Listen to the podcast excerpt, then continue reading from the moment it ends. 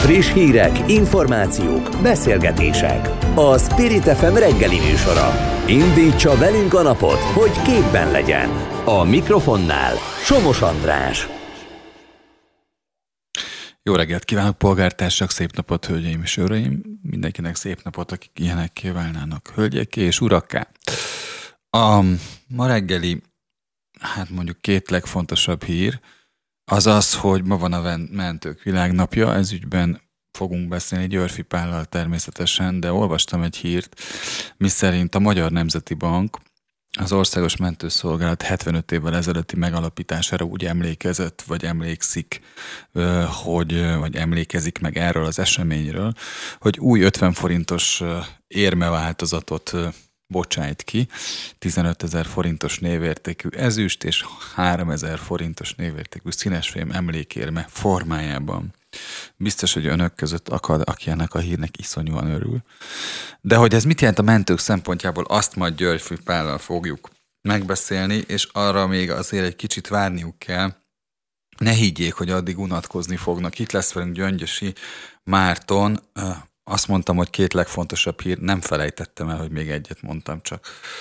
Szóval, hogy alakul az új Európai Uniós szankciós csomag, aztán itt van az energetikai miniszternek a beszéde, amelyből majd Holoda Attilával megpróbálják kibányászni a lényeget, hogy miből fogunk fűteni, miből lesz áramunk, úgyhogy ez az első fél óra, aztán ismét a kordon, kordonbontásról, pontosabban most a kordonbontásról, amely egy ismételt kordonbontás, és végül beszélünk Nagy Erzsébettel is a pedagógusok helyzetéről, legalábbis hát annak fényében, hogy Rétvári Bence államtitkár mondjuk azt, hogy egy, egy olyan közleményt adott ki, amely minthogyha megtéveszteni a közvéleményt, bár ezt csak a pedagógusok állítják, és hát tudják a pedagógusok, akik utoljára kapnak fizetésemelést, mert, mert azért. Jó, szóval, hogy ezekkel kezdünk, aztán meglátjuk, hogy mivel jövünk még.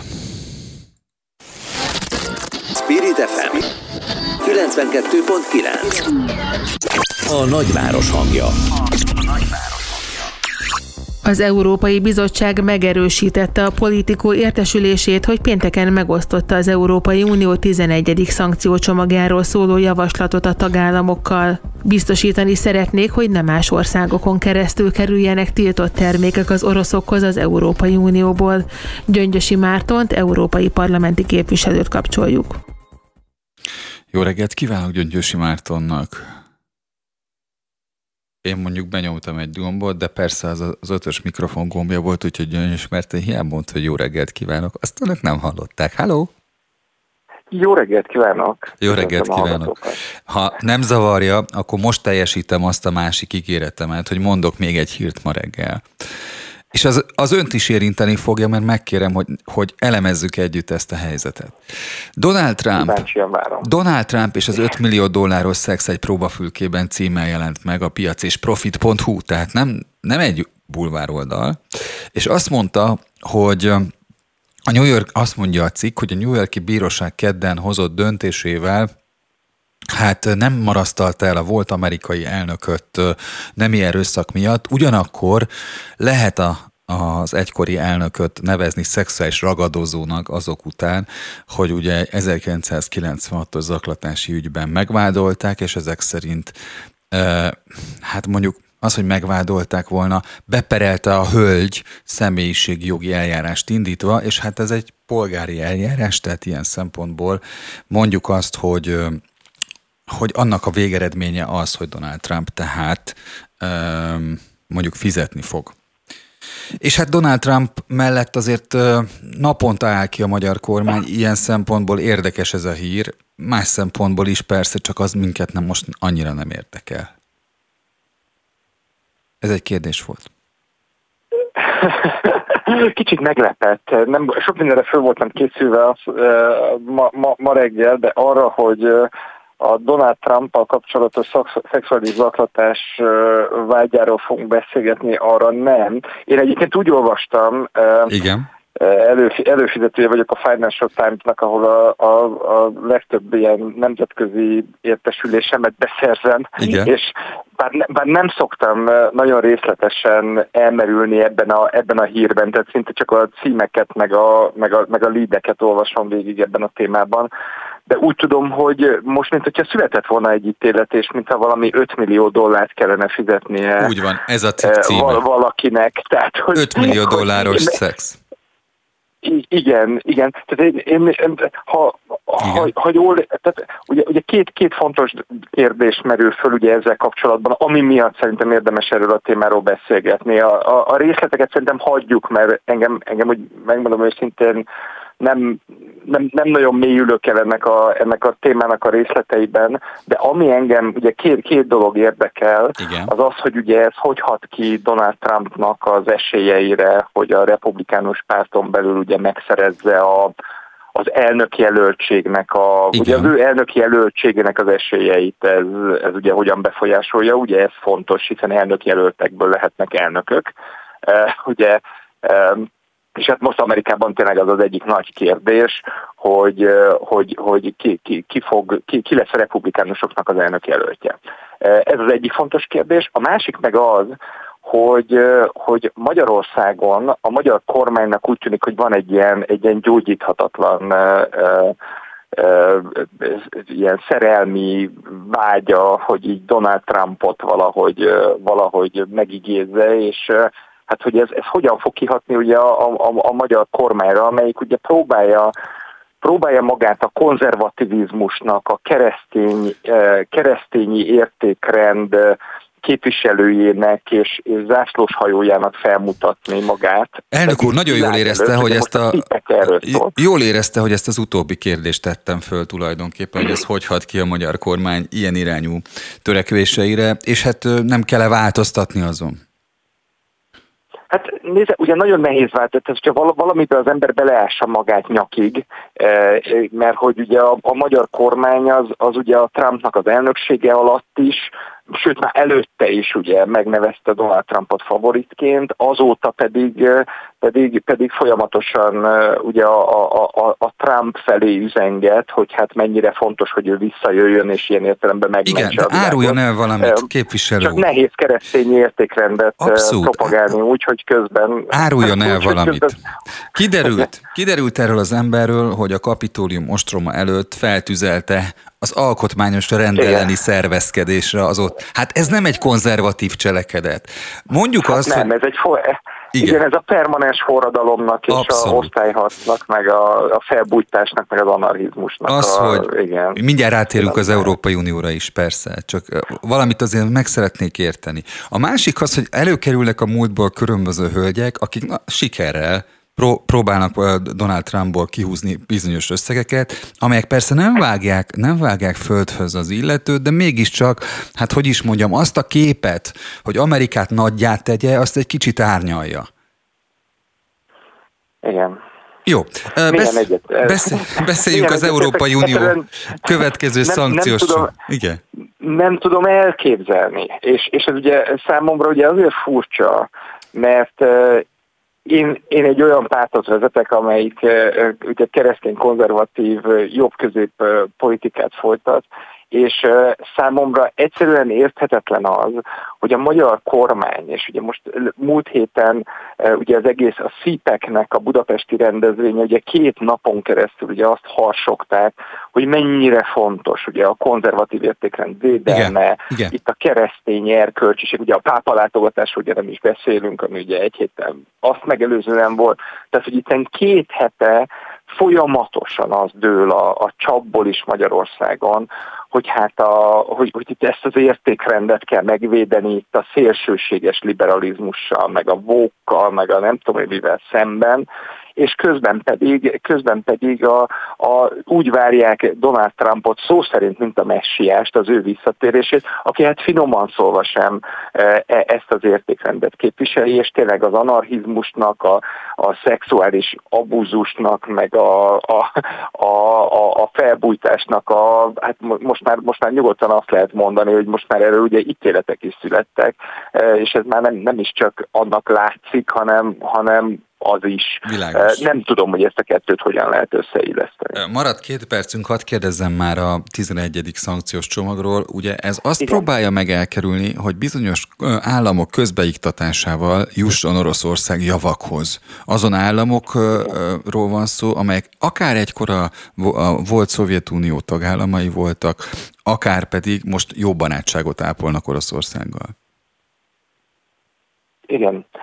Ugye nagyon nagy problémát jelent az Európai Uniónak az, hogy dúl Ukrajnában egy háború, amit az orosz agresszor ugye kezdeményezett, és azóta több mint egy éve vív. A háborúnak mindenki vétett a, a, a magyarországi, az Orbáni propagandával ellentétben mindenki a békén dolgozik, és azért, hogy minél előbb vége legyen ennek a háborúnak, az Európai Unió nagyon helyesen úgy gondolja, hogy gazdasági eszközökkel, szankciókkal lehet ezt a lehető leghatékonyabban és a leggyorsabban elérni, úgy, hogy ne kelljen az Európai Uniónak is hadviselőfélként beszállni ebbe a háborúba. A szankciók azok meggyőződésem szerint működnek, de működhetnének jobban is. A legnagyobb problémát és fejtörést jelenleg az okozza, hogy az Oroszországra kivetett szankcióknak a hatékonyságát gyengíti az, hogy Oroszország, ahogy ön is említette, ugye a volt szovjet tagköztársaságokból, vagy azokon keresztül, Törökországon keresztül, meg számos országon keresztül csempészeten, vagy csempészet útján be tudja szerezni és hozzá tud jutni ezeket az árukhoz. Ezt kellene, ezt próbálja meg az Európai Unió most elvágni. A szankciós csomag, az új szankciós csomag arról szól, hogy mindenki, aki ilyen módon együttműködik Oroszországgal abban, hogy az megkerülje a szankciókat, azokat szankcionálja. Tehát azokat megpróbálja kiszorítani és megpróbálja ellehetetleníteni.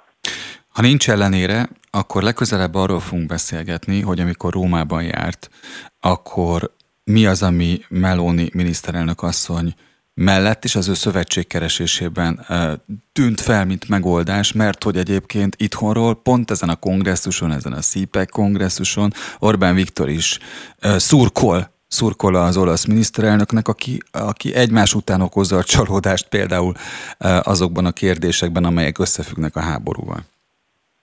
E, valóban, ez egy nagyon jó kérdés, de hogy erre minél előbb sor kerül erre a beszélgetésre. Egyébként Meloni e, nagyon látványosan, és a hozzáköthető emberek nagyon látványosan e, nincsenek az Orbán Viktor által meghirdetett rendezvényeken. Én a szipeken se láttam Georgia Melonit és az ő szövetségeseit. Bár előzőleg szó volt, hogy egy-egy miniszter eljön. Szó volt róla, aztán valahogy mégsem. Ez szerintem egy fontos jelzés a tekintetben, hogy Magyarország miniszterelnökének milyen a nemzetközi elfogadottsága, és hogy Georgia Meloni mit gondolhat Orbán Viktor politikájára. Számítok önre, elnök úr, képviselő úr. Köszönöm szépen. Továbbiakban is. Visz, viszont hallásra. Spirit FM 92.9 A nagyváros hangja. A nagyváros. Az idén egész évben így télen is megmarad a rezsitámogatás, közölte Lantos Csaba energiaügyi miniszter. Kitért arra is, hogy a növekedés fő meghajtója jelenleg a napenergia, de számolnak a szélenergiával és a geotermikus hővel is. Holoda Attélával korábbi energetikáért felelős helyettes államtitkárral elemezzük a miniszter összefoglalóját. Jó reggelt kívánok! Jó reggelt kívánok, üdvözlöm a hallgatókat! Segítsen azt értelmezni, a növekedés fő meghajtója jelenleg a napenergia. Én, én nagyon jól figyeltem, de az Orbán kormánynál eddig sose volt a növekedés fő meghajtója a napenergia. Igen, hát ez egy érdekes, azt nem mondanám, hogy pálfordulás, hiszen hogyha hogyha visszagondolunk már a 2011-es elfogadott energiastratégiában, úgy volt ez megfogalmazva, hogy a, a jövőbeni energiaellátásunk az három pilléren nyugszik, a megújuló, a nukleáris és a szén, az a szénhidrogének. Ehhez képest ugye volt egy nagyon hosszú időszak, amikor napelemekre nem, vagy nagyon nehezen lehetett engedélyt szerezni. Aztán ugye beindult ez a biznisz, nem utolsó sorban amiatt, hogy a, a NER közeli vállalkozások is nagy üzletet láttak ebbe, és most már azt mondhatjuk, hogy nagyjából Magyarországon a beépített napelem teljesítmény az meghaladja a 4500 megawattot, amit hogyha így önmagában kezelünk, az egy hihetetlen nagy szám, hiszen duplája a beépített Paks 1-es négy darab blokk teljesítményének, hiszen azok egyesével 500 körüliek, azaz 2000, ehhez képest most ugye be van építve 4500 megawattnyi napelem teljesítmény, viszont van ennek egy nagyon érdekes képe, hogyha az ember megnézi azt, hogy éppen hogy alakul a, a villamosenergia fogyasztásunknak a belső összetétel, és azt látja, hogy jelenleg a Paksi atomerőmű az olyan 1000 megawattos teljesítményen működik, és ehhez képest a, a beépített napelemek azok bizony e, jóval, de jóval 2000-2500 megawattos teljesítményt adtak le a tegnapi nap folyamán, dél körül, vagy 11 óra magasságába, e, és akkor, hogyha ránézünk egy ilyen grafikon, akkor azt mondjuk, hogy ez igen, tulajdonképpen gyakorlatilag az ország teljes villamos energiafogyasztásának jelentős részét, több mint 50%-át a napelemek biztosították, ugyanakkor lement a nap.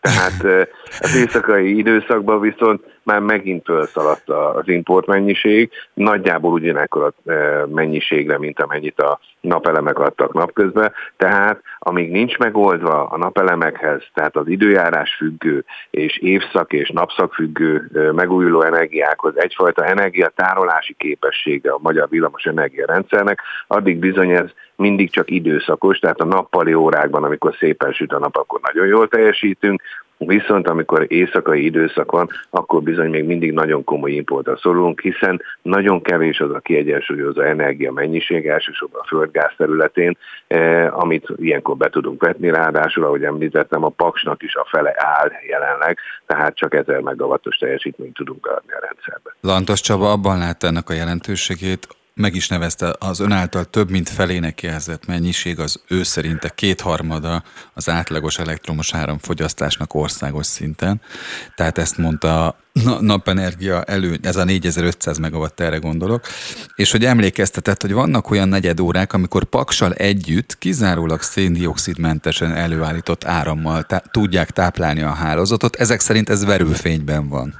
Ez verőfényben van, arról nem is beszélve, hogy mondjuk az olyan erőműveket, mint a Mátrai erőmű, ami egy szenes erőmű, aminek a felfuttatása, felfűtése az időbe telik, így a leállítása épp olyan időbe telik. Tehát ez jól hangzik, eh, amit a miniszter mondott, de valójában nem igaz, tehát nincs olyan, hogy a rendszerben ne lenne benne a napon és a nukleáris energián kívül más termelő egység, hiszen a földgáz termelés az ugyanúgy benne volt a tegnapi nap folyamán is, a Mátrai erőműnek a teljesítménye ugyanúgy benne volt, ráadásul egy zsinórüzemű e, erőmű nagyjából 400-430 megawattos teljesítménye, Azaz e, valóban az történt, hogy többet e, termeltünk összességében, mint amennyit fogyasztottunk, és ez a többlet termelés e, az utána az export útvonalakon keresztül más piaci szereplőknek, elsősorban közép-európai szereplőknek lett értékesítve, azaz valójában tényleg meghaladta a, a, a fogyasztásunknak a jelentős részét a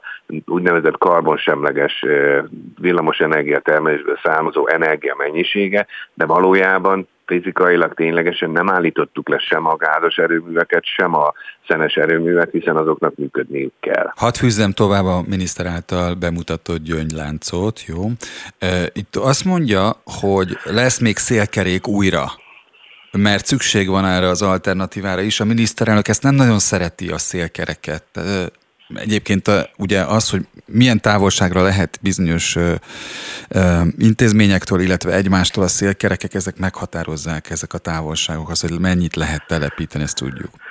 Hát most például sem ennyit. Tehát most a, a mostani szabályozás szerint 12 kilométer a, a lakott területektől. Igen. Hogyha ránézünk egy térképre, amit ezzel a 12 kilométeres sávval fel felépítünk, akkor gyakorlatilag azt látjuk, hogy Magyarországon nincs olyan terület. De akkor hogy lesz szélkerék?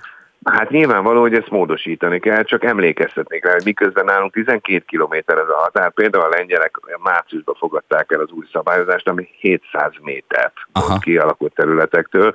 Itt azért drasztikusan e, más e, ilyen távhatárokat kell meghatározni, és én örülök annak, hogy a miniszter azt mondja, hiszen és amennyire én tudom, ő neki ez egy kicsit feltétele is volt annak, hogy ő elvállalja ezt a miniszterséget, hiszen ez a szél eh, lehetőség Magyarországon adott, sőt, hogyha összevetjük akár a napelemek teljesítményével, eh, arányait tekintve jóval magasabb arányt tud képviselni a szélkerék a rendelkezésre állás szempontjából, hiszen éves szinten nagyjából 24-26 százalékot adtak a szélerőművek ahhoz képest, mint amennyi be van építve, míg a naperőművek olyan 15-16 százalékos teljesítménnyel dolgoznak, uh-huh. hiszen éjszaka lemegy a nap, befelhősödik, nagyon sok ilyen időszak van. Ráadásul a szélerőműveknek a, a ciklusai azok nem illeszkednek a naperőművekhez, tehát sőt, még azt szoktuk mondani, hogy éjszaka ugye még inkább föltámad, vagy esténként a szél, tehát éppen ellentétesen tudnak működni, ezért én azt gondolom, hogy a jelenlegi eh, alig 400 megawattnyi beépített szélerőmű teljesítményt,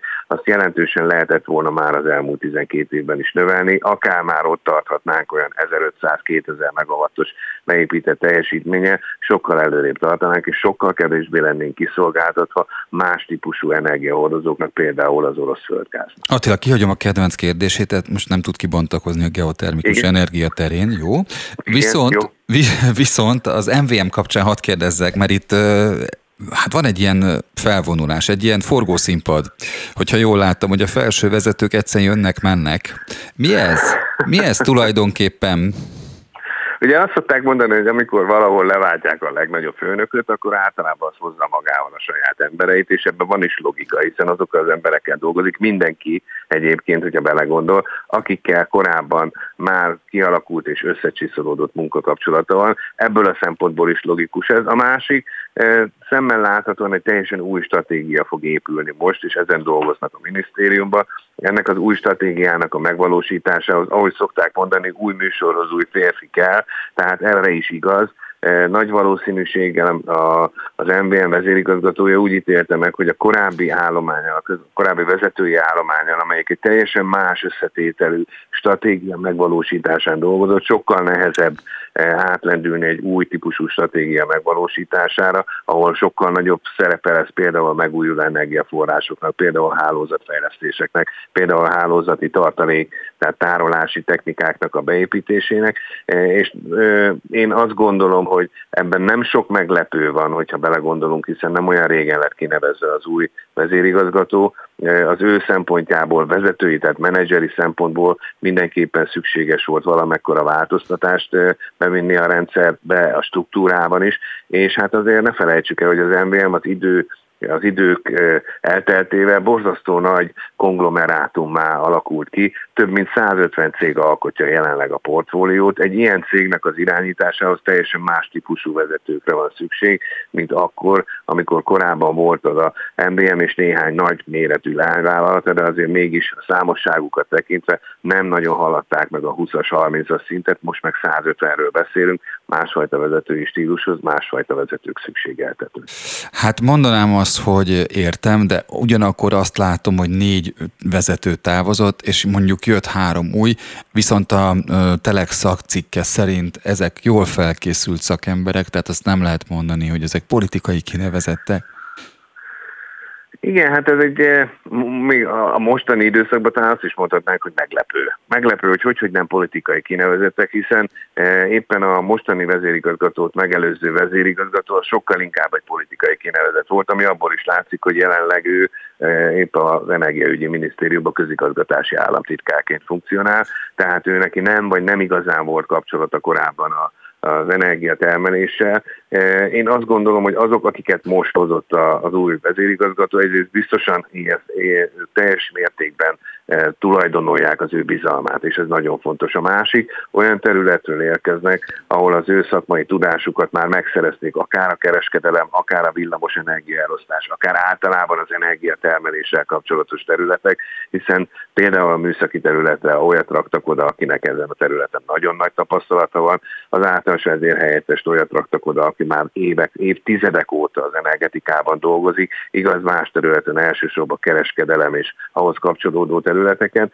de olyan embereket hoztak most ide, és tényleg egy kicsit meglepő módon nem politikai kinevezettek, akik végre is tudják hajtani azt az új stratégiát, ami vélhetően az MVM elé fog kerülni. Ez annyiba szokott meglepetés lenni, hogy már megszokhattuk, hogy a felsővezetőnek nem kell hozzáérteni a lényeg a lojalitás, most meg talán eljut eljutottunk odáig, hogy igenis olyan vezetőket kell kinevezni egy ilyen komoly vállalat különböző területeinek az élére, akik értenek ahhoz a szakterülethez, még akkor is, hogyha ez most meglepetés lesz számunkra, és én nagyon szurkolok nekik, hogy sikerüljön ezt úgy megvalósítani, hogy az új vezérigazgató elképzelte. Attila, nagyon köszönöm, hogy a rendelkezés. Nagyon szívesen. Minden jót. Minden jót kívánok, viszontlátásra. Viszontlátásra.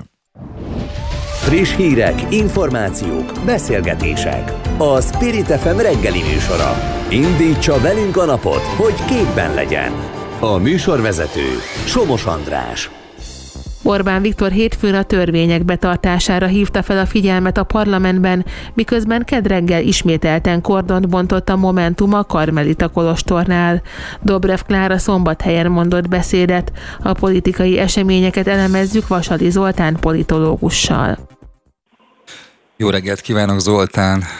Jó reggelt, szervusz, köszöntöm a hallgatókat. Szia! Um, mit szólnál hozzá, hogyha egy olyan felvetéssel indulnék, hogy minthogyha a két uh, nagyobb, nagyobb, hát nem, nem beszéltünk legnagyobbról, de nagyobb ellenzéki párt kimozgott volna a komfortzónájából? Én támogatom, bármit felvetsz. Tehát, hogy nem értek egyet vele kapásból teljesen, de hogy egyrészt igen, értem, hogy mire gondolsz a Momentum esetében, de hogy Dobrev Klára az, hogy szombathelyen mondott beszédet. Nem, nem erre gondoltam. Tegnap előtt volt máshol egy beszéde, amit közvetített az ATV. Lehet, hogy szombathelyen volt az.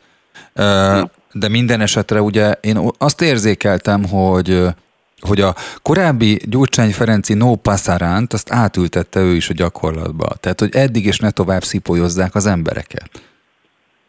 Igen, szerintem az ellenzéki pártok egy vezető, vagy a legnagyobb része, akik támogatottsággal, mérhető támogatottsággal rendelkeznek, de a többiek is érzékelik azt, hogy egy olyan helyzet van, amit valamiért nem tudnak kihasználni most már hónapok óta. Ezt uh-huh. szerintem ezt elemezzük már jó ideje.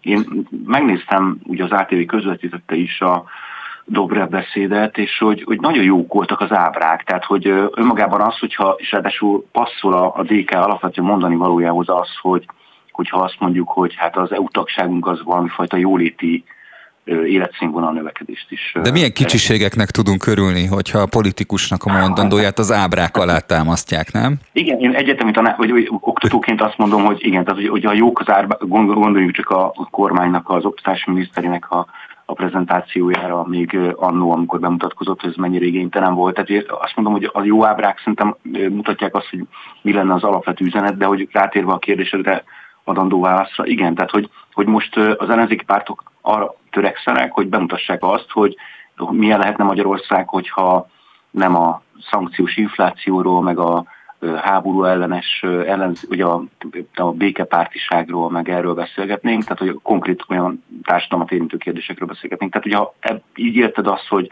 hogy kimozgott a komfortzónából, akkor, akkor azt szerintem a, próbálja a feladatát vagy a munkáját elvégezni éppen, és, és nagyon érdekes lesz, hogy ennek mi lesz az eredménye, és hogy milyen eszközöket tud, tudnak ezt felhasználni. Hát igen, mert egyébként azok, akik kötődnek az ellenzéki pártokhoz, holdudvar szintjén, azok ö, ezt hiányolták, tehát hogy töltsék be az ellenzéki pártok a funkcióikat.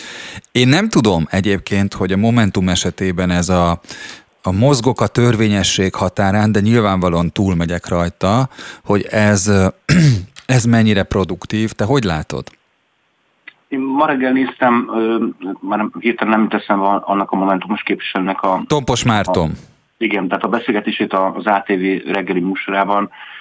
Az én szerkesztőm ott volt, kérdezőként Somodi Solymos Igen, téged hiányoltalak, tehát hogy nem úgy értem, hogy tehát, ugye, csak arra gondolok, igen. hogy igen, tehát hogy ez valóban egy ilyen határon mozgás, mert hogy, hogy szerintem a Ungár Péternek a kritikája abból a szempontból jogos volt, hogy két témát összemosni, tehát pedagógus tiltakozást és a, a sajtó szabadságát, hogy mikor kérdezhetünk hol Orbán Viktortól, abban van kockázat, meg hősöknek tekintene momentumos képviselőket, akik ülnek a lebontott korlátokon, és EU zászlóval le vannak fedve. Nekem rengeteg, én öreg vagyok, tehát hogy, hogy nekem rengeteg képen van, nem tudom, Kaufer Virág volt lmp képviselő, mikor láncolta ott a Kossuth téren magát oda a többiekhez is. Tehát hogy ennek a tiltakozásnak hol lesz ilyen szempontból ellenzéket hitelesítő szerepe, ezen gondolkozom persze én is. Én azt látom, hogy, hogy jogosak néha a kritikák, hogy ebben van egy pótcselekvés, és, és, és nem jók azok az érvek, amikor azt mondják, hogy, hogy nyáron nincs tüntetési szezon. Tehát, hogy egyszerűen az ellenzék... Igen, de Zoltán, én is öreg vagyok, ugye? Mi egy, egy súlyba jártunk, majdnem egy osztályba is. Csak azt akarom mondani, hogy hadd védjem meg egy picit a momentumot, mert nekem képviselnem kell műsorvezetőként ezeket a szempontokat. Hogy, hogy ugye az, hogy, az, hogy annak a kordonnak nem az a szerepe, hogy egy építkezést körülkerítsen, azt tulajdonképpen mindenki tudja, ugye? Már a miniszterelnök azt mondta... A pápa is. Tehát tegnap azon viccelődtem a fórumban, hogy, hogy van egy olyan építkezés, ami arra az időre egy másik projekté alakul, amikor a pápa itt van. Szóval, hogy hogy, tehát, hogy azt, azt, hogy az ott, az ott az a kerítés, az nincs jó helyen, azt, azt gondoljuk mindannyian, akik azt gondolják, hogy, a, hogy az újságíróknak az a dolguk, hogy, a, hogy valahol, bárhol olyan szituációba kerüljenek az ország vezetőivel, hogy rákérdezhessenek dolgokra. Igen, de hogy közben meg hat képviselje, nem tudom, kit képviselek, tehát az elemzőket, hogy, Igen. hogy, hogy közben meg tegnap, igen, tegnap láttuk Orbán Viktort, amikor napi rendelőtti felszólásokra próbált meg válaszolni, és nem tudom, ahogy te figyeled a nyilvánosságot, hogy ebből különben egyre, ez egyre gyakoribb, gyakoribb, tehát hogy ebben arra utalok, hogy a Fidesz érzi ezt a kritikát, hogy nem lehet a Karmelita előtt kérdezni Orbán Viktornak a többi minisztert, aki oda jár rendszeresen szinte minden nap, de hogy közben meg a Fidesz megpróbálja bemutatni magát, aki válaszol a kérdésekre iparosításról, akkumulátorgyártás kapcsán bármilyen fejlesztésről van szó, és hogy ebbe, mint hogyha azt érzékeltetnék, hogy igen, ez egy szimbólum, ami az ellenzéknek is, meg szerintem nekem is fontos simán magánemberként, de hogy közben meg Orbán Viktor válaszol, meg aktív, meg... És mit mond az elemző arra, hogy persze formailag válaszol, de a tartsa be képviselő úr az esküjét, az, az mi? Tehát az, az mire vonatkozik? Utalsz arra, hogy az ellenzéket azzal vádolják, hogy törvénytelenségre buzdítja a igen, igen, igen. Igen, igen. Tehát, hogy, tehát ez persze egy, cinizmus szerintem, tehát hogy kétségtelen tény az, hogyha valami nem működik a magyar politikai rendszeren belül, akkor erre utalni az, az mutatja azt. Mert ez, ez az akkumulátorgyár is ilyen szempontból talán még jobb szimbólum, mint a karmelita. Tehát, hogy, hogy ha nem akarjátok, vagy, vagy úgy tűnik a nyilvánosságban, mint hogyha egy része a debrecenieknek nem akarná, akkor még egyet csinál. Akkor még egy, igen, ezen gondolkoztam, akkor Szijjártó Péter diadalítasan bejelentett, hogy na hát akkor még egy. Igen, tehát hogy igen, hogy, igen tehát ez a... Ez a kicsit ilyen ötvös bohóc, nem? Hogy előhúzom a trombitát, a másikat. Körülbelül, igen, tehát a hatalommal való visszaélés, és ez viszont a másrészt a, a Fidesz tekintetében, tehát ugye az, hogy a magyar társadalom ezt így tűri, tűri az infláció, tűri azt, hogy hogy visszaélnek a hatalmukkal, közben meg hitelt veszünk föl, meg azt, amit korábban a, a, bíráltunk EU-s pénzek tekintetében, azt megpróbáljuk felhasználni. Tehát hogy az, hogy ilyen paradoxonok vannak a magyar nyilvánosságban és politikai életben, azt így a magyar társadalom elviseli tömegtüntetések nélkül, és most nem akarok, tehát nem, én nem akarok semmiképpen populista lenni, de az, hogy Csehországtól Franciaországig milyen kérdésekben visznek ki tömegeket az ellenzéki pártok vagy a szakszervezetek uh-huh. az utcára, ahhoz képest nagyon erősen látszik a kontraszt a magyar politikai rendszeren belül. Szerinted arra az ellenzék miért nem mutatott rá ebben a vitában, hogy amikor azt mondja Orbán Viktor, hogy te, tessék betartani a törvényeket, akkor tulajdonképpen arra bíztat, hogy a este lefekszem aludni, és reggelre ott egy kormányrendeletem, amely egy tök új szabályozást hoz, még a jogászok számára sem egyértelmű, hogy akkor most hogy kell alkalmazni ezeket. Miközben megígérjük az Európai Uniónak, hogy a kérdések többségében társadalmi vitára bocsátjuk a, a, a kormányrendelet tervezetet? Hát akár, tehát hogy, Igen. hogy most jó, hát hogy arra utalok, hogy, hogy ez hány, meg hogy miért kell rendezni kormány. Nem kinevetlek, csak a szituáción nevetek. Nem vettem magamra. Tehát, ja, jó. Hogy, hogy a, igen, tehát hogy úgy értem, hogy igen, tehát hogy teljesen, igen, tehát hogy ez, ez egy jó, de akkor most akkor, akkor a fideszes szavazókat próbál megvédeni ezáltal, hogy ők egy ilyen stabilitást látnak az ástopokban, meg minden ilyenben. Tehát hogy az, hogyha, hogyha az a... Hmm, Végül is az infláció elég stabil. Hát akár, de igen. Hogy, hogy igen, tehát hogy, hogy, tehát hogy, hogy azt látják közben meg az ellenzékiek cselekvése az pedig olyan dolgokat mond ilyen, víz, ilyen, ilyen helyzetben, hogy, hogy az meg nem a stabilitásra mutat. Tehát, hogy ezek, tehát a, szerintem az a baj, hogy ez unalmas már kicsit, hogy, hogy a Fidesznek a politikája az, az rájátszik társadalmi attitűdökre, jó kihasználja ezeket, és hogy ez most is működik még mindig. Ezért a, visszatérve a Dobrevre, meg az összes ellenzéki akcióra, ezért izgalmas most ez az időszak szerintem, hogy, hogy ezen át lehet-e törni bizonyos pontokon, vagy hogy, hogy vannak, vannak ezeken rések vagy repedések. Zoltán, legközelebb beszélni fogunk arról, hogy a DK milyen stratégiát ajánl az országnak. Nagyon, meg, nagyon megköszönöm, hogy a kordonbontás kapcsán kicsit a jogszerűségről is beszéltünk. Én köszönöm. Minden jót, szia! 92.9 A nagyváros hangja. Rétvári Bence állításaival szemben a pedagógus bérek emelésének nem feltétele az uniós támogatás, reagáltak a szakszervezetek az államtitkár állításaira. Nagy Erzsébettel a PDS választmányi tagjával beszélgetünk a pedagógusokat érintő kérdésekről. Itt Vasali Zoltán, jó reggelt kívánok Erzsébet. Arról beszéltünk, hogy mennyiben befolyásolja a kordonbontás a tanárok ügyét, vagy érintettük ezt is, ezt a problematikát. Ha megnézi, hogy a Karmelitánál a megérkező Havasi Bertalan milyen hét pontot olvasott el a kifüggesztett Wittenbergi kapun, akkor akkor azt látjuk, hogy tulajdonképpen itt nincs szó a másról, csak a sztrájkjogról, sztrájkjogról ami önöket érinti. Ugye? Igen, de egyébként én magánszemélyként teljesen egyetértek azokkal a pontokkal. Világos. Ön szerint ez a két ügy, ez párhuzamosan megy, vagy valamilyen módon metszi egymást? A kordonbontás és a tanárok tiltakozása? Hát vannak itt dolgok, amelyek egybevágóak. Például az, hogy aki ott a karmelitában ücsörög, annak ki kéne végre jönni abból a házból, el kellene járni azokra az egyeztetésekre, többek között, amit velünk is kellene folytatni, hogy érdemi egyeztetések, érdemi párbeszéd jöjjön végre létre, nem csak a sztrájkövetelésekről, de egyébként a státusztörvényel kapcsolatban is, mert hogy azt amúgy az FO pluszos, tehát abban a bizonyos pályázatban, abban a programban a kormány egyébként vállalta, hogy megteszi annak fejében, hogy jelentős uniós támogatásokat kap. Igen. És ennek nem tesz eleget a kormány. Itt most nem állunk jól, ugye? Sőt, hát ugye a Horizon és az Erasmus dolgok azok gyakorlatilag befagyhatnak, hogyha nem történik szerződéskötés. Igen, de itt nem csak erről van szó, hanem egy óriási összegről, tulajdonképpen a teljes támogatásnak több mint 60%-áról, mert hogy annyit kellene fordítani az úgynevezett pedagógus életpályára, így szerepel ebben a programban. Ez tulajdonképpen a béremelésről szól, és hát ehhez kapcsolódóan a kormány az utolsó kanyarban előállt egy olyan törvénytervezettel, ami semmilyen tekintetben nem felel meg a vállalásoknak. Ez egyébként csak három dolog.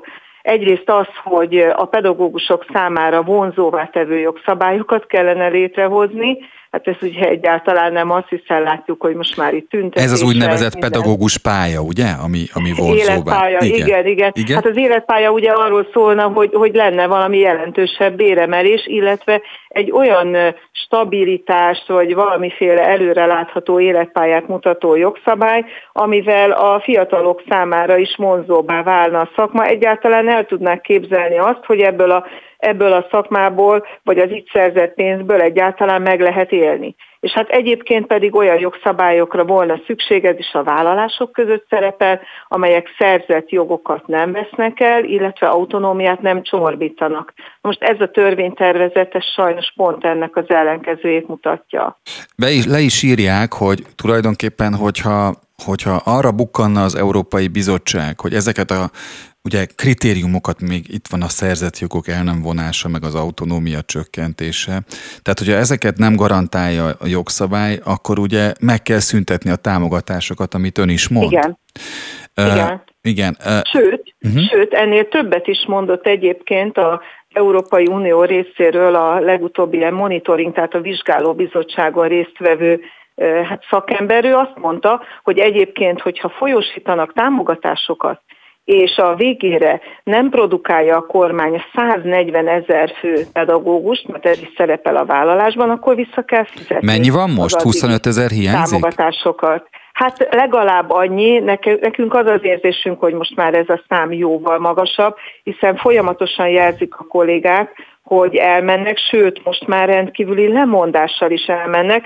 Ezt mondta a jogászunk, hogy gyűlnek azok az iratok, papírok, amelyben kérik a segítségét, hogy a ki nem fizetett túlmunkák miatt rendkívüli lemondással távoznának. Ez egyébként Igen. azt jelenti, hogy ilyenkor dupla végkielégítést is kell fizetni, a felmentési időre járó javadalmazáson kívül. Azt kevesen tudják, hogy ugye a közalkalmazottaknál van ez a rendkívüli Igen. lemondásos Igen. történet. Hát a munkatörvénykönyvében meg ugye azonnali hatályú felmondás tulajdonképpen Igen. hasonló, csak annyi, hogy a közalkalmazottaknál dupla végkielégítés jár. Igen, ezt a szabályt én nem tudtam, azt tudtam, hogy a munka törvénykönyvénél ez a szankciós felmondás a munkavállaló részéről hogy néz ki. De egyet hadd kérdezzek, mert önöknek azzal is meg kell küzdeni, hogy az ország többsége szempontjából a propaganda önöket úgy állítja be, mint hogyha valamiféle politikai szerepet vinnének itt a pedagógusok képviseletével. Mivel tudja azt igazolni, és nekem nincsenek összeesküvés elméletes gondolataim, de mivel tudja azt igazolni, hogy önök nem politikai pártnak az előrse, hanem valami fajta szakmai kérdéseket képviselő érdekképviseletként működnek? Hát szerintem azért elsősorban egyébként annak kellene bizonyítania, aki valamit állít, és hát ez az egészen elképesztő állítás, ez, ez tényleg nem tudom, hogy min alapul, mikor ha végignézzük a folyamatos küzdelmünket, most már nem csak a sztájkbizottság megalakulásától, de hát akár 2016-tól, sőt, akár 2011-től, amikor a köznevelési törvénynek a koncepcióját behozták a képbe. Én azt hiszem, hogy ebben látható a mi következetes lépésünk, úgyhogy én nem, nem tudom, hogy igazából ezt a kormány hogyan tudja összekötni bárkivel vagy bármivel is. Uh-huh. Egyébként persze, hogy politizálunk, hát a politika ugye a közügyek intézéseit, az a lényeg, hogy mi nem pártpolitikát folytatunk, és hát mindenkor, amikor kezdeményezünk párbeszédet politikai pártokkal, ezt elsősorban is egyébként a fidesz és a KDNP-vel szoktuk kezdeményezni, az egyszerűen nekünk dolgunk, hiszen Magyarországon elvileg képviseleti demokrácia van, ugye, és a politikai pártok által delegált, illetve jelölt képviselők, megválasztott képviselők nyomkodják a gombot a parlamentbe, és mi mindenkor őket akarjuk befolyásolni, és elérni azt, hogy az szerint alakuljon az oktatáspolitika, hogyan azt mi szeretnénk. Úgyhogy ezért természetes, hogy kapcsolatban állunk valamennyi politikai párttal, aki csak szóba áll velünk, és mondom, elsősorban is mi mindig a hatalmon lévővel kívánunk kapcsolatba kerülni, csak nagyon nehéz ott érdemi egyeztetéseket végezni, állandóan csak postásokkal találkozunk. Erzsébet, képzelje el, ahogy olvastam azt a mondatot, hogy az elmúlt évek békés tüntetései után az utóbbi hetekben kialakult erőszakos cselekményekért minden felelősség a kormány terhel, hiszen nem vette figyelembe a pedagógusok, diákok, szülők közös követeléseit. Az jutott eszembe, hogy van egy YouTube videó, amelyben olyan 89-90 táján Orbán Viktor azt mondja, hogy, hogy az a hatalom, amely nem hallja meg a társadalom hangját, az felel, az felel azokért a szituációkért, hogyha netán az, akikről szó van, azok erőszakos eszközöket alkalmaznak a hatalommal szemben.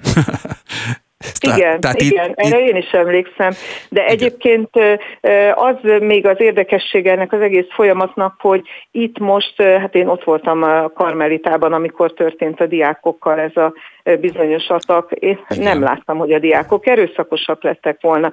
Tehát itt ráadásul egy olyan tömegről van szó, amelyik azért még most is ilyen eléggé kiélezett helyzetben is azért megőrizte a kultúrát jellegét mi lenne, hogyha az Orbán Viktor által ilyen hát célközönségnek beállított ilyen meglehetősen furcsa társaságot sikerülne felhergelni, akkor vajon mi történne? Tehát akkor, amikor ezt a szotyiköpködő propagandát nézzük, és, és azoknak a, azokat a célszemélyeket, hogyha ők egyszer behergelődnek, akkor itt mi történne. Mert én azt látom, hogy itt egy ilyen nagyon kultúrált, nagyon művelt társaság az, akik fölmennek tiltakozni, és hát én a diákok esetében sem láttam azt, hogy erőszakosak lettek volna a rendőrökkel szemben. Pedig viszonylag közel álltam, úgyhogy még kaptam a könyvgázból is. Nagyon furcsa az a helyzet, ami, ami például velem is esik meg naponta, hogy elemez, elemezzük a betelefonálókkal azt, hogy mi történik valamiképpen a karmelita előtt, és jönnek azok a kormányhoz közeli vélemények, mi szerint a 2006-os eseményeknél mi volt? Akkor is kaptak könygázt a, a kordonbontók, nem a fideszes politikusok természetesen, hanem akik erőszakkal neki mentek a rendőrsorfalnak. És az a durva, hogy az embernek persze érti, hogy miért van ez, tehát hogy miért kell ezeket sugalni, hogy az ugyanaz, mint 2006-ban, miközben egyébként ott nem volt olyan, hogy egy szakmai csoport, egy hivatásrend megpróbálta volna megfogalmazni a saját véleményét, és egy évig kitartóan próbálkozott volna nulla eredménnyel. Sőt, akár most már hosszabb ideje is, szerintem most már a másfélnél is tovább tartunk, hogyha a szágbizottság megalakulásától nézzük. Januártól, hát ez igen. a tömeg, igen, hát meg október, ugye akkor alakult a ja, szágbizottság, tehát mi igazából már 2021. októberétől elkezdtük ezt a folyamatot, de én nem láttam a tömegnek olyan jellegű megnyilvánulásait, amit egyébként a 2006-os tömeg mutatott, bár meg kell, hogy jegyezem, és ez magánemberként a véleményem, én akkor sem értettem egyet a rendőrségi fellépéssel, azért ez rendkívül durva volt. E, egyébként jogvédők meg is állapították, egyébként a hivatalos vizsgálat is azt állapította meg, hogy túl lépett a rendőrség a kereteken. Igen. Tehát ott a kormányzat is ezt mondta. Ez a különbség. Köszönöm szépen Erzsébet a beszélgetés, és akkor biztos, hogy visszatérünk erre a kérdésre is, amikor első körben majd eredményeket tudunk felmutatni, már akkor is. Én is nagyon köszönöm a lehetőséget, és hát meglátjuk, szerintem most az Unión is nagyon sok minden múlik. Köszönöm szépen, minden jót! Friss hírek, információk, beszélgetések. A Spirit FM reggeli műsora. Indítsa velünk a napot, hogy képben legyen. A mikrofonnál Somos András. És elkezdjük a második órát. Jó reggelt kívánok, szép napot, hölgyeim és uraim, mindenkinek szép napot, akik ilyenekké szeretnének válni. A jó reggelt polgártársak kimaradt, de most akkor pótoljuk.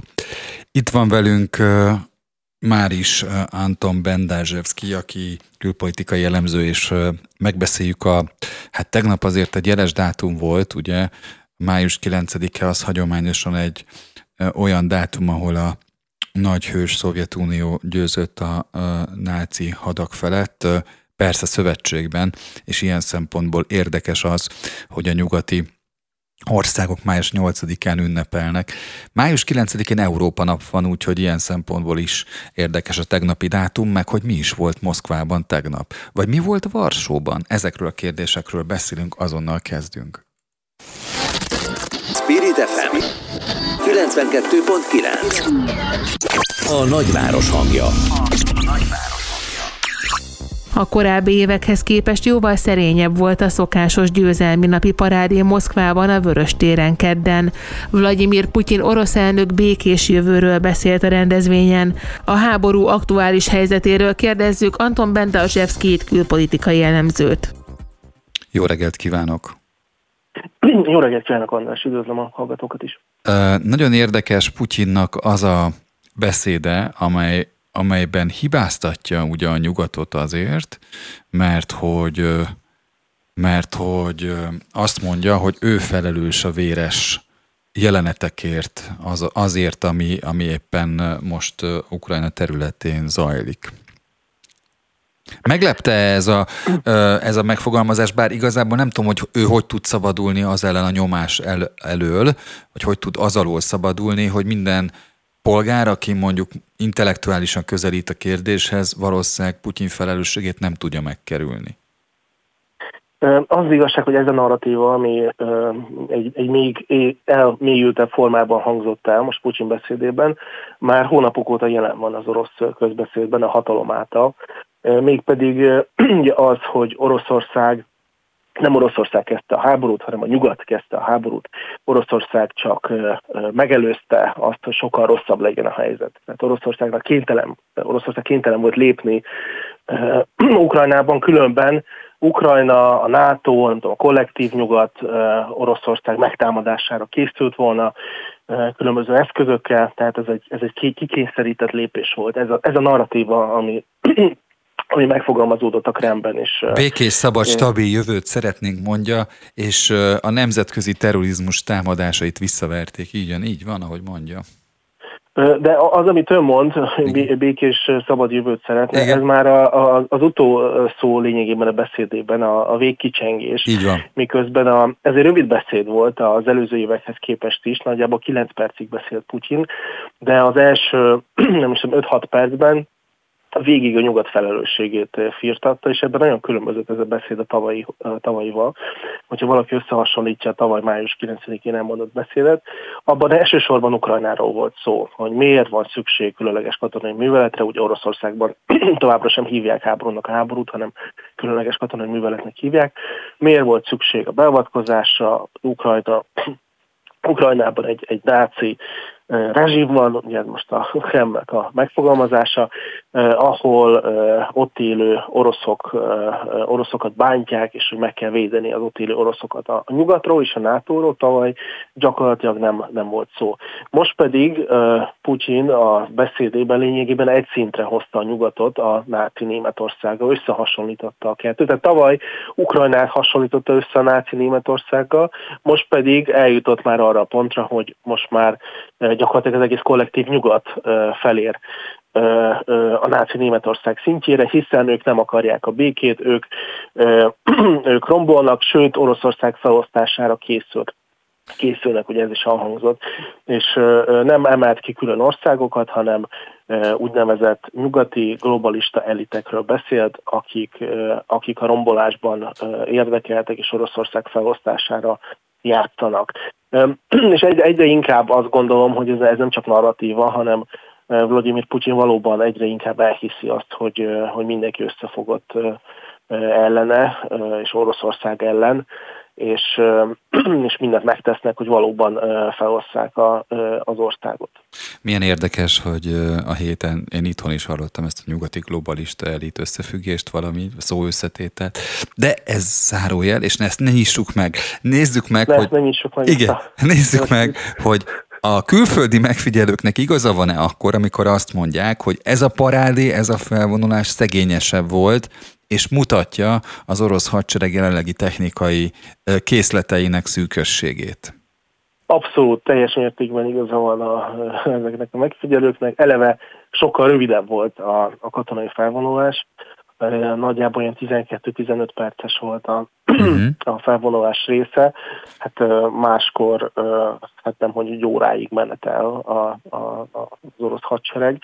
Nem volt légierőparádé egyáltalán, ezt biztonsági okokra hivatkozva fújták le, de hát valószínűleg nem, nem a biztonsági okok szóltak ellene nem voltak gyakorlatilag ránctalpas technikák. Járművek, igen. Járművek, ezek teljesen elmaradtak. Volt egy T-34-es, ami nálunk is volt a Deák téren. Egy, egy, egy Gyuri bácsival együtt, Horváth Gyuri bácsival, igen. Abban biztos, biztos lehetünk, hogy valószínűleg ez, ez a fajta T-34-es nincs jelen a fronton, vagy legalábbis remélhetjük, hogy így, lehetőség volt bemutatni a katonai parádén. Igen. De nem voltak ott a, a legújabb, a korábban bemutatott, amire, tehát azok a, az eszközök, amire annyira büszke volt Oroszország, például az armata tankok, ezeket az elmúlt négy-öt évben minden évben bemutatták a, a Vöröstéren. Most Ezek még léteznek amúgy?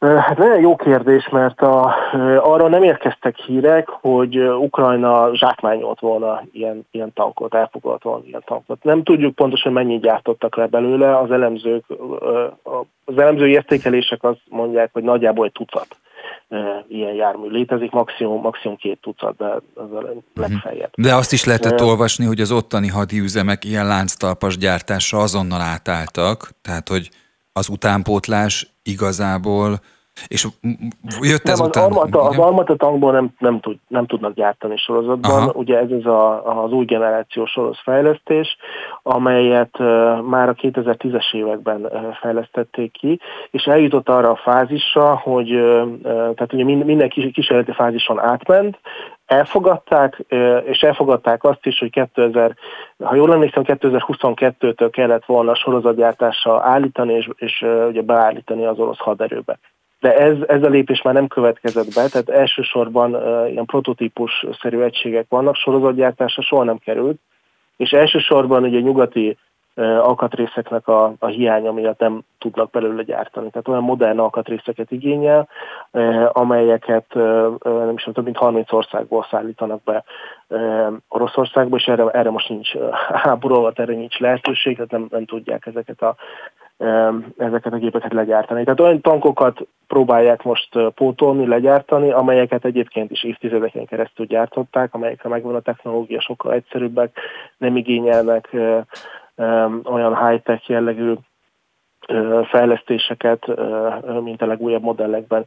Ezeket valószínűleg tudják pótolni, és ugye ezt, ezt próbálják is több műsz, állítólag több műszakban, több műszakot állítottak be az orosz fegyvergárakban, hogy mind a lőszereket, mind mondjuk a harckocsikat, vagy a páncélozott harci járműveket pótolják. Hiszen Oroszország egyébként nagyon sokat veszített ezekből a, az eszközökből. Becslések szerint nagyjából olyan hát 3500 és 4000 közé teszik a használható, tehát hangsúlyozom használható harckocsiknak a számát Oroszországban, és csak a, az ORIX számítás alapján, ez egy olyan adatbázis, ahol csak azokat a járműveket viszik bele, amelyek igazolhatóan, tehát képeken, videókon igazolhatóan megsemmisítésre kerülnek, kerültek. Most csak, ebből az adat, csak ebben az adatbázisban több mint 1700 eh, harckocsit eh, találtak, megsemmisített harckocsit találtak, tehát eh, Oroszország nagyjából harckocsiainak a felét elveszhette eddig a,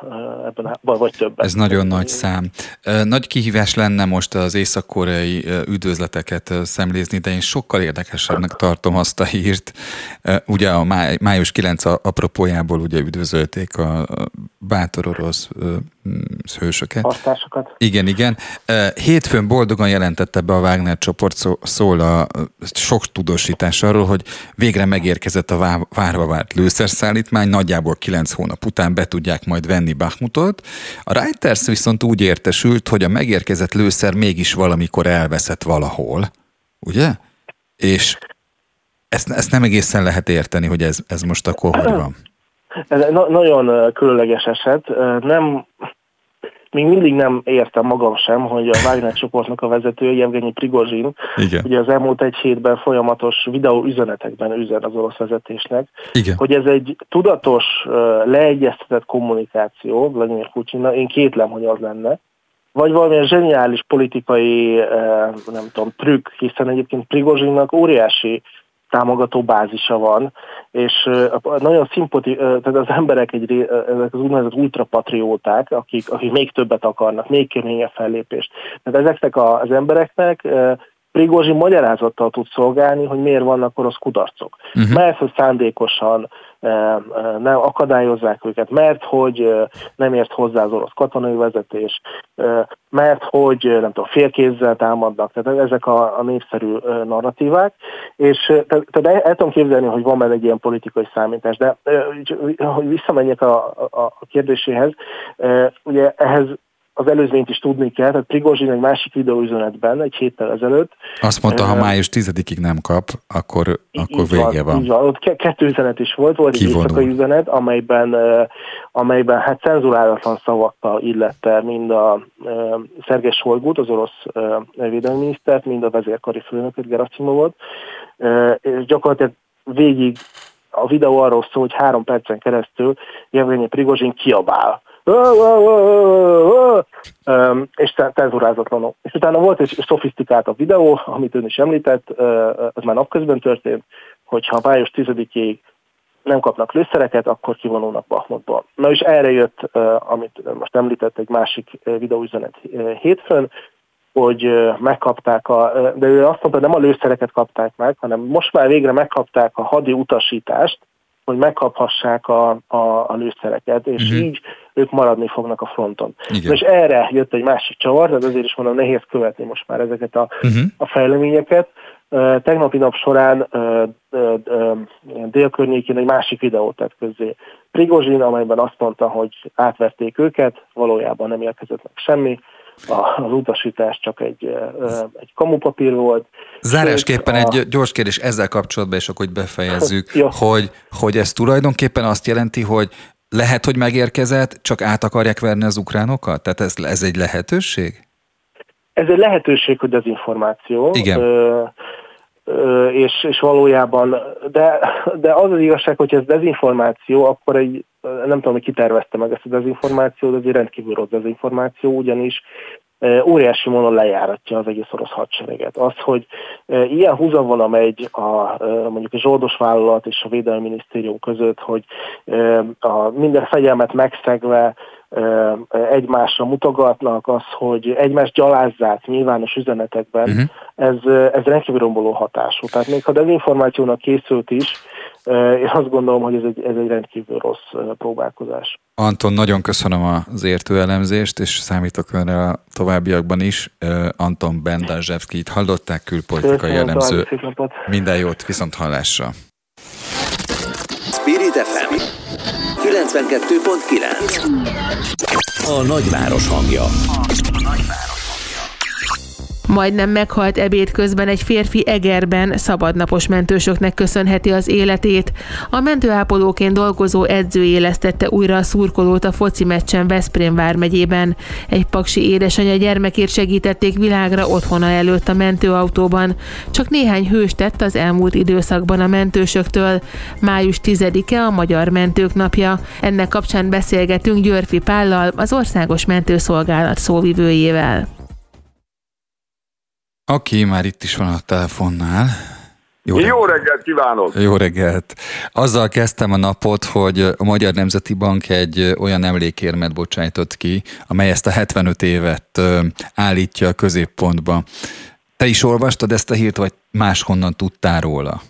Ó, hát egy gondos előkészítő munka volt itt a háttérben, mert a Magyar Nemzeti Bank bevont minket ebbe, hogy, hogy milyen grafikai elemek legyenek ezen az emlékérmén, és ráadásul nem csak emlékérmét, hanem úgynevezett pénzforgalmi érmét is kibocsájtottak tegnap, ez a pénzforgalmi érme ez azt jelenti, hogy fizetőeszközként az 50 forintos az mostantól kezdve mentős 50 forintos is lehet, hiszen ugyan nem mindegyiket cserélik le erre az újra, de azt hiszem, hogy egy millió darabot hoztak most forgalomba, és ezen ott van a mentőszolgálatnak egy szimbólum, egy fontos szimbólum, ami egyébként az országos mentőszolgálatnak a címerében is ott van középen, de hát nem mindenki veszi ezt észre. Ez egy csillag gyakorlatilag, egy olyan Konstantin igen. Amelyik hatágú, a közepén ott van ez a kígyós bot, ez az orvosi szimbólum, és a hatága pedig ennek a keresztnek, ez az életmentésnek az egyes lépéseit szimbolizálja. Hát most nem akarom ezzel húzni az időt, hogy elmagyarázom mind a hatágát, de lényeg az, hogy ez nagy megtiszteltetés nekünk, mert hát ez az, ezek a pénzérmék ugye az emberekhez, a lakossághoz eljutnak, és abban bízunk, hogy amikor a kezébe veszi, akkor talán egy pillanatra a jó szívvel gondol rá. Ez milyen érdekes, hogy a, a, a, az emlékérem, ami a díszérem, az egy F betűt mintáz, legalábbis ezt látom, és a, ami, ami fizetőeszköz, az pedig ez a hatágú, csillagszerű, keresztszerű um, grafikai ábrát hordozza. Hát most itt van a kezemben ez a ö, emlékérem, Ugye az emlékéremben is ott van egy kicsit ilyen, ilyen újszerű, modern módon a Konstantin kereszt, illetve a másik oldalán pedig ott van egy, egy Magyarország térkép gyakorlatilag, tehát Magyarország körvonalai, és benne pedig, hogyha az ember végighúzza az ujját, vagy ha mondjuk egy fény, fény felé tartja, akkor látszik, hogy pici fénytörések vannak, és hát ez egy hihetetlenül innovatív vagy érdekes grafikai megoldás, mert képzeld el, és a kedves hallgatók képzeljék el, hogyha nem is tudják most a kezükben fogni, bár kapható ez az emlékért, meg nyilván ilyen uh-huh. De látom, látom, én a 21-es néztem, de most már látom ezt, amiről beszélsz Magyarország. Igen, igen, igen. Tehát ezek a kis, kis fénytörések, ezek a mentőállomásainkat szimbolizálják, tehát Azt a grafikus ezen a kis felületen is úgy tudta elhelyezni ezeket a 3D-s kis fénytöréseket, hogy gyakorlatilag, ha most egy mentődolgozó a kezébe veszi, akkor mit tudom én, meg tudja keresni a komlói mentőállomásnak a kis fénytörését ott a térképben. Úgyhogy nagyon büszkék vagyunk rá, és nagy megtiszteltetés. Na most a numizmatikai mellékletünket hallották, de most átmegy, át, átmegyünk a, a dolog érdemi részére, ugye? ugye a, mindig, tehát a rendszerváltáskor ugye volt egy hatalmas presztízs, nem, nem mellékesen a teleregénynek köszönhetően, de ugye azt folyamatosan hallottuk azóta is, hogy milyen alacsony a fizetés, mennyire ezt szerelemből csinálja az, aki. Te hogy látod ezt, mennyire jellemző manapság az, hogy ez szerelemből van? Ugye ezt szokták mondani, és talán már kicsit közhelyes is, hogy ez nem egy egyszerű munka, hanem egy hivatás. De valóban így van. Hát ebben aki egyszer belekostol, az általában örök szerelmese marad ennek az életmentő hivatásnak, de hát nyilván ezzel nem szabad visszaélni sem, tehát azért mégiscsak az a jó, hogyha ezt professzionális módon valaki foglalkozásszerűen műveli, úgyhogy közben folyamatosan tovább képzi magát, és meg tudja közben tartani azt a lelkesedést, amivel elkezdte a pályáját annak idején. Magyarul nyilván megfelelő, hogy mondjam, kompenzációt kell biztosítani, fizetést kell adni a dolgozóknak. Ebben egyébként történtek jelentős előrelépések, de ha visszamegyünk a rendszerváltáshoz, vagy talán még előrébb kellene, hiszen 1948-ban alakult meg ez a szervezet, azért vagyunk most 75 évesek, akkor az látszik, hogy tényleg egy hihetetlen fejlődésen mentünk keresztül. Most nem csak a számok tükrében, hogy, hogy hány mentőállomás volt akkor, ma hány van, hányan dolgoztak akkor nálunk, most hányan dolgoznak, hanem hogyha megnézzük most egy mondjuk egy esetkocsit, ami megérkezik egy balesethez, hát akkor ugye a legkorszerűbb mentőautót látjuk, minden felszerelés, ami mondjuk egy német mentőautóban benne van, az, az itt van nálunk is, digitális az adattovábbítás. Hogy, hogy lett a barkaszból merci? Tessék? Hogy lett a barkaszból merci, ugye? igen, igen, illetve hát én még Nízával kezdtem annak idején, 1983-ban kezdtem a mentőszolgálatnál dolgozni, úgyhogy tényleg óriási a fejlődés, és hát közben, tehát ez az igazi kihívás, hogy úgy próbáljuk tényleg a, a, a mai kor gyümölcseit learatni a betegek érdekében, hogy közben megtartsuk a régi értékeket, azokat az értékeket, amik összetartják ezt a csapatot, és amik a betegeknek is talán a legfontosabb értékek. Én azt gondolom, hogy nagyjából sikerült, és azt látjuk, hogy ez a közösség egy valódi közösség, egy kis mentőállomáson összetartó csapatok dolgoznak, akik a betegekért mindent megtesznek, és közben pedig ma már mobil applikációk segítik a munkánkat. Az, hogy hova telepítsünk egy mentőautót, az már olyan szoftverekkel dolgozzák ki a kollégák, amik gyakorlatilag már, már mesterséges intelligenciát is használnak, tehát, tehát sikerült valóban modern mentőszolgálatot építeni. Pali, azt én el tudom képzelni, hogy neked a mai nap miért fontos. Azért fontos, mert az átlagnál többet kell beszélni. De... Új, igen, mondjuk az nekem általában nem okoz nagy nehézséget, vagy szeretek beszélni. Teljesen meg vagyok lepődve, igen. De ez egy, ez, ez egy izgalmas és, hogy mondjam, felelősségteljes nap, mert a parlamentben most kap 150 bajtársam elismerést, és ez egy olyan nagy ünnepség, hát nem sok ilyen ünnepségünk van, hát nagyjából egy ilyen van az, az évben, ami, ahol ott vannak a, nyilván a díszvendégek, a bajtársaink elhozzák a hozzátartozóikat, és ez mindig megható látni azt, hogy mondjuk valaki 40 évig dolgozik a mentőszolgálatnál, és akkor kap egy ilyen kitüntetést, és hogy büszkén, szép, szépen felöltözve kijön, kezet fog, megkapja ezt az elismerést. Ilyenkor mindig az jut eszembe, hogy mind a 8500 bajtársam megérdemelni azt, hogy, hogy ilyen elismerést kapjon, sőt, hát gyakorlatilag folyamatosan én azt gondolom, hogy azért fontos, hogy kapjanak pozitív visszajelzést, mert ez megerősíti őket abban, hogy jó úton járnak. Akkor záró kérdés, ha egy jó tündér jönne, akkor te mit kívánnál, hogy mit csináljon a mentőszolgálattal? hát, talán az lenne a jó, hogyha ha e varázsütésre mondjuk megduplázná a mentődolgozók fizetését, vagy megtriplázná, és mondjuk most egyébként már jobban állunk autókkal is, tehát most már ez az öt éves átlagéletkor ez, ez nagyjából megfelel a leg, legkorszerűbb mentőszolgálatok átlagéletkorának, de hát mondjuk ebből is lehetne akár vadonatúj autókat csinálni, és hát azt kívánom, hogy a betegek pedig varázsütésre meggyógyuljanak, és kevesebb dolgunk legyen. Györfi Pálnak, az Országos Mentőszolgálat szóvivőjének nagyon köszönöm a beszélgetést. Köszönöm szépen. Szia! Friss hírek, információk, beszélgetések. A Spirit FM reggeli műsora. Indítsa velünk a napot, hogy képben legyen. A műsorvezető Somos András. Vigadva sírós címmel vándorkiállítás szervez a második reformkor júniustól, ahol bemutatják a tíz legabszurdabb és a tíz legsikeresebb EU-s beruházást. Ennek kapcsán beszélgetünk volna Gáborral, a második reformkor alapítvány alapítójával. Jó reggelt kívánok, Gábor, szervusz! Jó reggelt kívánok, köszöntöm a hallgatókat is. Um, ugye ez egy nagyon jó ötlet, mert abból azért mémek lettek, vagy lesznek, amikor például egy sík területen elkészül egy alagút, ugye? És arra súlyos EU-s pénzeket vesznek föl, vagy egy olyan buszmegállóban mondjuk azt, hogy elkészül egy építmény, épület, bútortárgy, köz, közúti bútortárgy, amely ugye teljesen funkciótlan. Tehát ezeket így lehet olvasni az elmúlt időszak uniós pályázatainak győztesei közül, de mégis honnan jött az ötlet? Hát az elmúlt hetekben a lomkorona sétány azt hiszem, hogy föltette az íre a pontot, és... Majdnem elfelejtettem tényleg. Igen, mert ne hagyjuk ki, ugye, és itt van a tyukodi kilátók. Hát most már lassan egy olyan mértékű portfólió jön össze ezekből a pályázatokból, hogy... Lószolárium.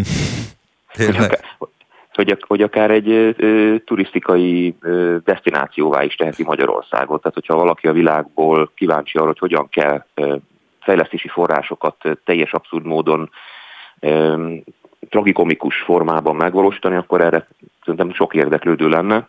De hogy a, a felvezetésünkben, vagy a bejelentésünkben mi is említettük, nem csak az a célunk, hogy, hogy egy ilyen görbetükröt állítsunk az Európai Uniós források felhasználásával kapcsolatban önmagunk elé, hanem szeretnénk a jó pályázatokat is bemutatni, mert erről viszont sokkal kevesebb híradás van, sokkal kevesebbet tudunk, hogyha éppen tudunk is, akkor ez nem kap akkora országos publicitást. Úgyhogy mi szeretnénk a másik oldalt is megmutatni, tudva azt, hogy, hogy nem biztos, hogy ez a mérlegnek ezen serpenyője lesz majd erősebb vagy súlyosabb, de mindenképpen szeretnénk, és az egészen az a célunk, hogy, hogy elgondolkodtassuk a magyar társadalmat, miközben nyilván egy picit szórakoztató is egy ilyen vándorkiállítás, és mi is egy ilyen nagyon könnyed nyári feelingben gondolkodunk, de az a célunk, hogy, hogy elgondolkodtassuk magunkat arról, hogy, hogy, hogy mégis mit kell tennünk azért a jövőben, vagy hogyan kell hozzáállnunk ehhez a kérdéshez a társadalomnak, most nem a nerről beszélek, hanem a társadalomról,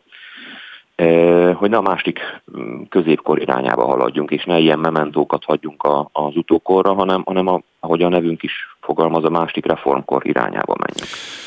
Gábor, miközben egyébként az nyilvánvaló, hogy hogy szükség van olyan, ö, olyan támogatásra, amit az Európai Unió ad, hiszen nem azok a közszolgáltatások, azok nem biztos, hogy minőségivé válhatnának, ha nem jönnek az uniós pénzek.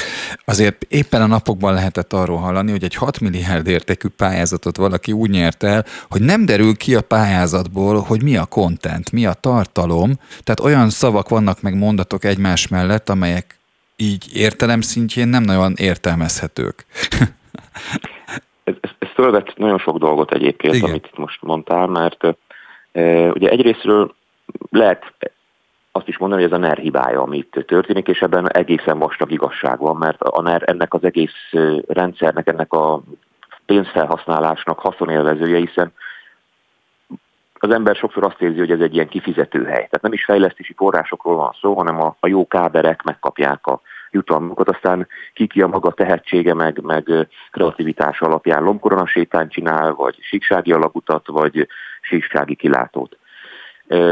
De azért nem csak erre kell gondolni, hanem hogy megnézzük, az előtte lévő kormányok idején is voltak ilyen pályázatok, tehát hogy ennek, ennek talán a gyökerei mélyebben vannak bennünk. Uh-huh. Tehát nincs még meg a magyar társadalomban az a fajta polgári öntudat, az a fajta polgári felelősség, ami, ami megakadályozza ezt a folyamatot. És erre is akartam utalni az elején, hogy itt, itt azért önkormányzatok, képviselőtestületek, képviselők, polgármesterek is döntenek. Igen. Tehát azért nem áll mindenki ott Orbán Viktor egy fegyverrel a kezében, hogy már pedig te itt a sírság kellős közepén egy alagutat fogsz fúrni, vagy egy ilyen lomkorona sétányt csinálsz. Biztos, hogy lehetne még a ner belül is ezeket a pénzeket jobban felhasználni, és akkor még egy harmadik szempontot, hogy mondjak, Igen. pedig maga az Európai Unió. Tehát én, én azt hiszem, hogy az Európai Uniónak a figyelmét is fel kell hívni arra, hogy, hogy mi zajlik, és egyébként nem titkolt célunk az, hogy ezt a vándorkiállítás, hogyha jó sikerül és, és, és sokak tetszését elnyeri, akkor Brüsszelben is bemutassuk. Hogy, hogy lássa azt az Európai Unió, hogy itt nem Magyarország belügyéről van szó, hanem az Európai Unió belügyéről. Mindjárt beszélünk erről a best practice-ről, meg hogy hogy néz ki maga a kiállítás, mert ez is érdekes talán, de hogy mert hogy mit utaztattok, hogyha egyébként ezek különböző helyeken vannak megvalósult és félkész beruházások. Erről is beszélünk mindjárt, csak egyet hadd kérdezzek, hogy ugye azok, azok akik mert hogy beszéltünk arról, hogy bizonyos emberek, településvezetők, holdudvarhoz tartozó gazdasági emberek arra tették fel a vállalkozásukat, hogy úgyis behúzzák ezt a forrást. De hát most ez nem a legjobb, hogy mondjam, biznisz. Amikor nem jön a pénz. Ugye meg kell előlegezni. Persze, nyilván ez, most ilyen értelemben egy rendkívüli állapot, és ugye ebben az egész szituációban, ebben az, az egész helyzetben az a legabszurdabb és az a legfájóbb, hogy miközben látjuk, hogy ezeknek a pénzeknek a nagy része milyen módon hasznosul, közben meg nagyon nagy szüksége volna Magyarországnak erre a pénzre, és a mindenkori kormánynak. Magyarország gazdasága, Magyarország fejlesztése az nem működhet az Európai Uniós források nélkül. Tehát ebben a helyzetben vagyunk, ezt tudomásul kell venni, de nyilván sokkal-sokkal nagyobb mozgástere lehetne Magyarországnak. És hogy mennyire font... Igen, bocsánat. Csak, csak egy, egy mondat, csak hogy a történészek mondjuk 50 év múlva elemezni fogják azt, hogy milyen nemzetközi környezetben, milyen gazdasági konjunktúrális viszonyok között, mennyi beáramló tőkével, mit kezdett Magyarország, akkor attól tartok, hogy az elmúlt néhány évet vagy évtizedet azt a nagy lehető, elszalasztott lehetőségek korának fogja hívni a gazdaságtörténet. És hogy mennyire fontos célokat finanszírozunk uniós forrásból, ugye úgy volt, hogy a helyreállítási pénzekből a vízi közműhálózat teljesen megújul, mert a kormány erre pályázott. Erre olvasom, hogy, a, hogy az energetikai miniszter tegnap ugye azt mondta, hogy nem fog az unió erre a célra pénzt adni, ami egy, egy súlyos csapás szerintem, mert ezek ezer, több ezer milliárdba kerül az egész hálózat kicserélése. Igen, de ugye ebbe, ebbe az egészben nehéz nem látni azt, hogy Magyarország az Európai Unión belül valóban elszigetelődött. Én nem szeretem azt, amikor azt mondják, hogy a kormány nemzetközileg teljesen elszigetelődött, mert látjuk, hogy vannak kapcsolatai. Még ebben a háborús helyzetben is egész jó kapcsolatot tud ápolni Oroszországgal, Kínával, szerintem Európa legjobb kapcsolatában vagyunk, vagy legalábbis én sok szempontból, sok is mozaikból ezt olvasom ki, de azért azt még egy stabil Fidesz szavazónak is nehéz tagadnia, hogy ma Magyarország az Európai Unión belül az egyik legelutasítottabb, vagy legalábbis a legnehezebben a közösségbe illeszthető szereplő, ami egyáltalán nem jó hír. Csak ilyen esetekben arra kell számítani, hogy, hogy ez a fajta feszültség, ez a fajta állandó vita szinte kibogozhatatlanná tesz iradásokat. Záró kérdésem nehéz... van, Gábor. Ezek, ezek ilyen fotók, amik, amik installálásra Igen. kerülnek, és akkor ezek utaznak különböző helyszínekre, ugye? Igen, a lényeget nem mondtam, hogy a májusi hónapban Igen. várunk mindenkitől, hogy a 2RK, mindenkitől várjuk azt, hogy a 2rk.hu oldalon letölthető adatlapon, vagy ott lévő adatlapon küldje be, hogy szerintem mi Aha. a legjobb vagy a legrosszabb pályázat. Ezeket, igen. igen, köszönöm, hogy erre fölhívtad a figyelmem.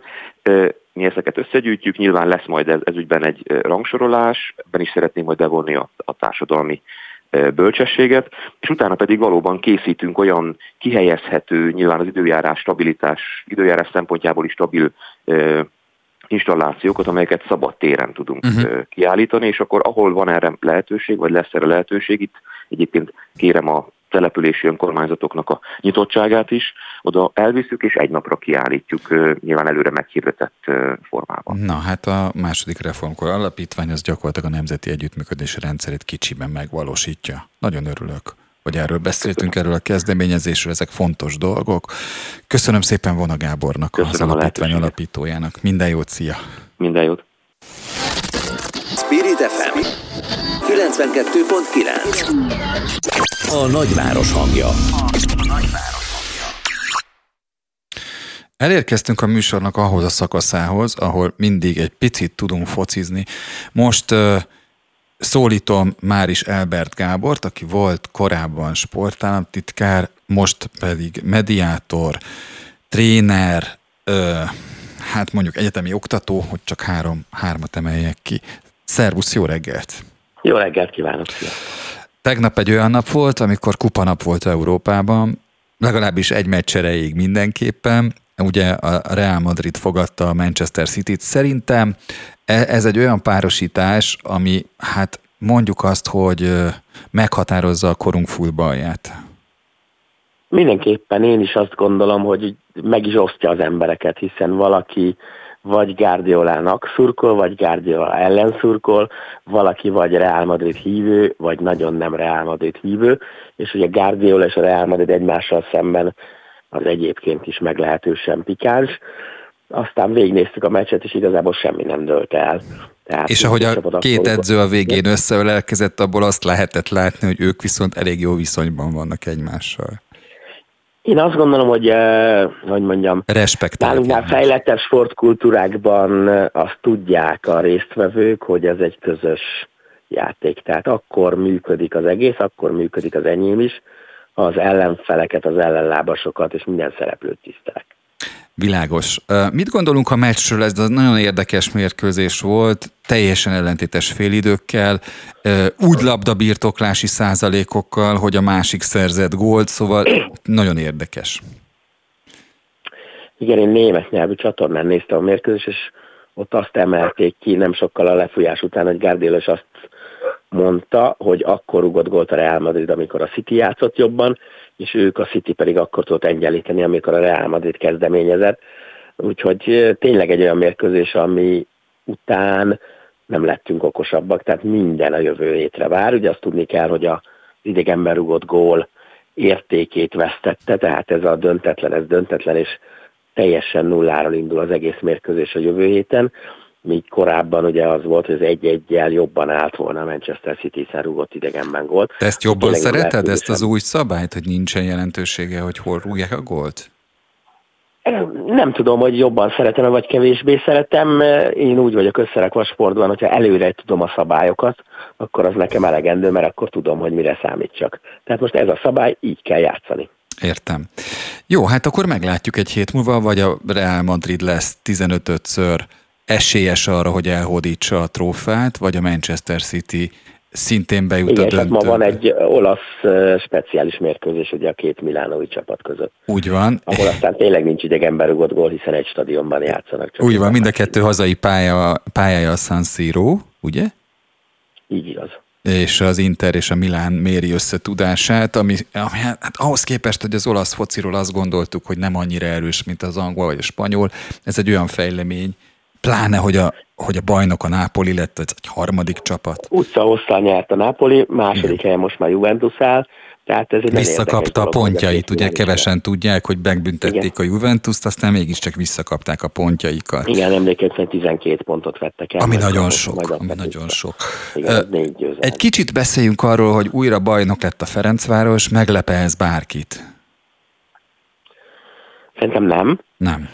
Uh, ugyanakkor azt azért mindenféleképpen a Fradi mellett el kell mondani, hogy bár kiemelkedő lehetőségekkel rendelkezik, de van még nem sok, de néhány csapat Magyarországon, amely azonos vagy hasonló gazdasági háttérrel bír, és azok elég messze vannak a Fraditól. Tehát Sőt. mindenféleképpen azt látni kell, Igen. hogy a Fradi, Fradiban a gazdasági háttér, a pénzügyi erő az egyre inkább párosul most már stratégiai gondolkodással és szakértelemmel, és szerintem ez jó. Tehát az az eredmény, amit nemzetközi szinten a Fradi ebben a szezonban elért, az mindenféleképpen megsüvegelendő. Így van, sőt az egyik olyan potenciális csapat, amely hasonló anyagi bázissal rendelkezik, a Molfehérvár, most éppen a kiesés ellen küzd. Így van, és ezért mondom, hogy az, tehát önmagában a pénz az nem tud bajnoki címet nyerni, ahhoz kell, nyilván a Fradinál van egy nagyon erős mentális erő, tehát az az fajta összetartozás, hogy azért az ország egy jó része fradista, ez mindig ad egy plusz erőt, de ehhez kellett azért az, hogy, hogy most már tényleg tervezetten igazolnak, és vannak jó igazolások, tehát ugye két idegen légosból komoly pénzt tudtak csinálni, amikor az Uzunit eladták a spanyol első osztályba, aztán Leidonit a német első osztályba. Zárójelben persze meg kell egyezni, hogyha nem magyar csapattól mentek volna, akkor nagyságrendekkel több pénzt fizettek volna értük, de ez már azt mutatja, hogy olyan idegen légiósokat tudtak idehozni, akikből aztán üzletet lehet csinálni. És akkor van a másik oldala, hogy most már talán föl tudunk sorolni 7-8 olyan magyar játékost, aki mindenféleképpen válogatott szintű futbalista, és a Fradi mezét hordja. Tehát, hogy elindult a, szerintem a következő lépcsőfok az.